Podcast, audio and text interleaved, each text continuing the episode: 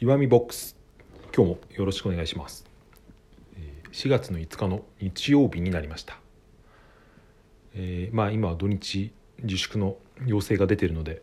そんな日々ですが皆さんはいかがお過ごしでしょうか。僕はですね、えー昨日はまあちょっと買い物とかですね必要なものを買い出しにホームセンターに行ってきたんですがうん都内はどうかは分からないですけど僕が住んでいる埼玉とかのですねホームセンターは結構混んでましたね、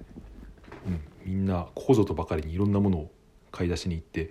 お店の人とちょっと話してみたんですけど、うん、今日は混んでますねっていうことでした。で僕はホームセンターで何を買ったのかというとですね、うん、2x4 と呼ばれるあの長い木の棒っていうか柱みたいのがあるんですけどあれを1本ですね買ってきて、えー寸法も測ってカットしてもらってですねちょっとこの休み中あまり外に出られないので家の DIY でもしようかなと思って、まあ、簡単にですね壁にあのディアウォールと呼ばれる突っ張りでですねあの 2x4 の柱を立てられる器具というかなんか、えーツールがあるんですけど、まあ、それをですね壁に取り付けてうん、まあ、ちょっとフックみたいな感じでちょっとそのリビングの方にフックというかその物をかけるスペースがあまりなかったので結構リュックとかが散らかってしまっていたので子供のやつとかそれをかけられる場所を作ってみたりしてました。で昨日晴れてたんでですねうんその買ってきた 2x4 に同じくホームセンターでですねニスを買ってきてそれをペタペタペタペタ塗ってました。皆さんニスって塗ったことはある方がいるとしたら大体小学校とかの工作で使った方が多いんじゃないかなって思うんですけど僕もその口でですね、えー普通にホームセンターで売ってるんですけどそれをハケで塗りながら懐かしいなと思いながら塗ってました。ちょうど子供もいたので一緒にペタペタ塗って子供が、えー触っても平気なようにですね水性のニスっていうのを買ってきたんですがニスタル油性と水性があるんですよね。多分水性だと水で落ちるっていうことだと思うんですけど。まあ、えー子供が触ってもいいようにと。水性のニスを買ってきてペタペタペタペタ。その前に紙やすりでですね。木を表面を滑らかにしてからニスを塗ってでちょっと乾かしてからですね、えー今度は細かいもうちょっと細かい紙やすりで軽く表面をざらつきを取ってから二度塗りするっていうふうに書いてあったんでちょうどその通りやってですね。なかなかいいマホガニ色のですね柱が出来上がったというところです。割と僕こういうの好きなんですよね。えーまあ、そんなことをしてましたと。あとですねあのホームセンターって大きいものとか長いものを買うと場所によっての車をですね軽トラとか貸してくれるところがあるんですよね。僕ちょっと前に車を売ってしまったのでそういう運ぶ手手当がないんですけどまあ、えー聞いてみたら、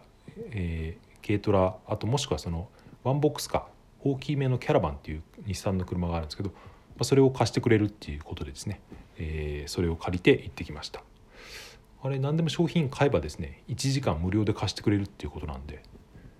まあ使いようによってはですねちょっとしたレンタカー代わりにまあ本当はダメなんですけどちょっと寄り道して買い物とかできちゃうなって思いながら、えー乗ってました。やってないですけどね、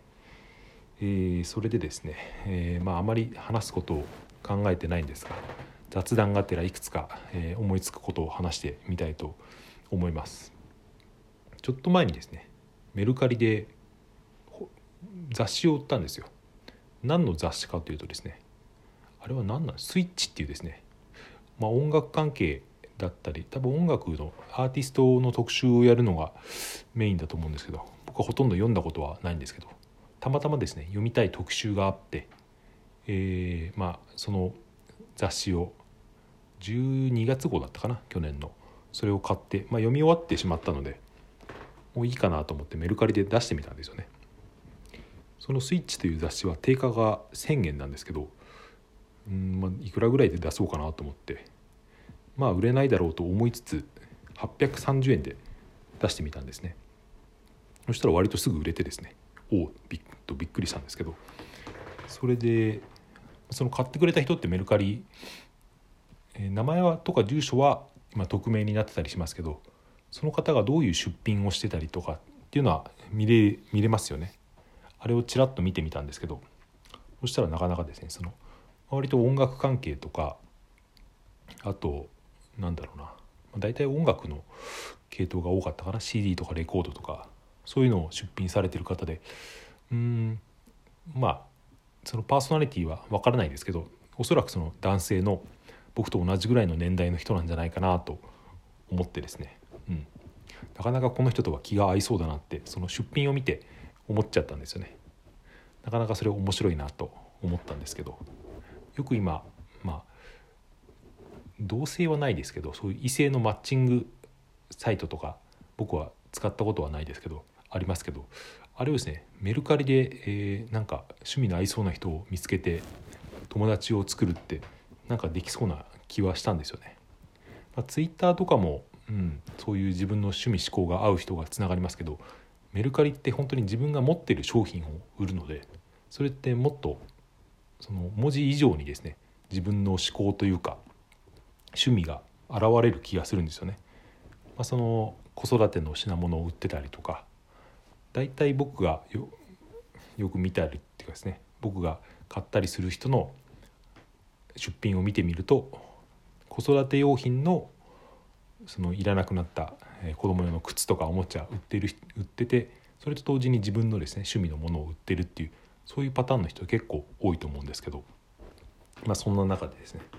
えー、僕の雑誌を買ってくれた多分愛知県の人だったと思うんですけど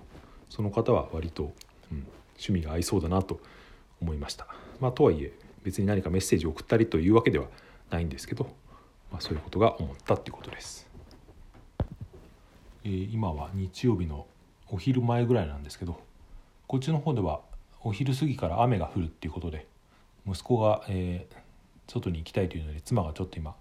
公園まで散歩に出かけていましてその間を合間を縫って収録を収録ボタンを押してみました僕は今日はですねずっと家にこもって昨日のその DIY の続きとあとちょっと部屋の片付けとかですね割と、えー、模様替えとまではいかないまでも結構ですね、うん、片付けと部屋の配置替えみたいのをやっています。随分片付いたかなと思いますけど今その休憩がてらラジオトークを撮ってるんですけどそれで先週だったか先々週に、えー、また先週か。自家製でピザを作ったんですよね。そのホームベーカリーがうちにあるので生地をこねて、まあ、家族全員で具を乗っけてオーブンレンジで焼くっていうですね。なかなか楽しい食事だったんですけど。あれが面白かったんで今日はですねうん同じく生地を作ってなんか肉まんでも作ってみようかなと企んでます。ちょっとクックパッドとかでちょっと調べてみたんですけどまあひき肉となんだっけな玉ねぎだったっけな、まあ、なんかあればあとちょっととろみをつけてそれを生地でくるんで蒸せばできるみたいなので初めての経験ですがちょっとやってみたいかなと思います。あと先週のピザの残りのですねピザソースがまだ市販のやつが残っているのでそれとチーズとか混ぜてピザマンも作れるなと思ってるんですけどピザマンってあんまり大人になってから食べなくなったんですけど僕中学生とか高校生ぐらいの時はですね、うん、コンビニに行くと必ずピザマンを買ってたなという時期があってうん、僕の世代が特有なのか分かんないですけどあれはなんか普通の肉まんよりですねうんなんか贅沢で美味しい感じがしてあればっかり食べてる時期があったなというのを思い出しました。皆さんはいかがでしょうか、えー、そろそろ、えー、雨も降ってきそうだし、うん、妻と息子も散歩から帰ってきそうなので今日は、えー、このぐらいにしたいと思います。明日からはまた仕事の方も多いと思いますがえまた、えー、ぼちぼちと頑張っていけたらいいんじゃないでしょうか。はい。それでは聞いていただいてありがとうございました。さようなら。また明日。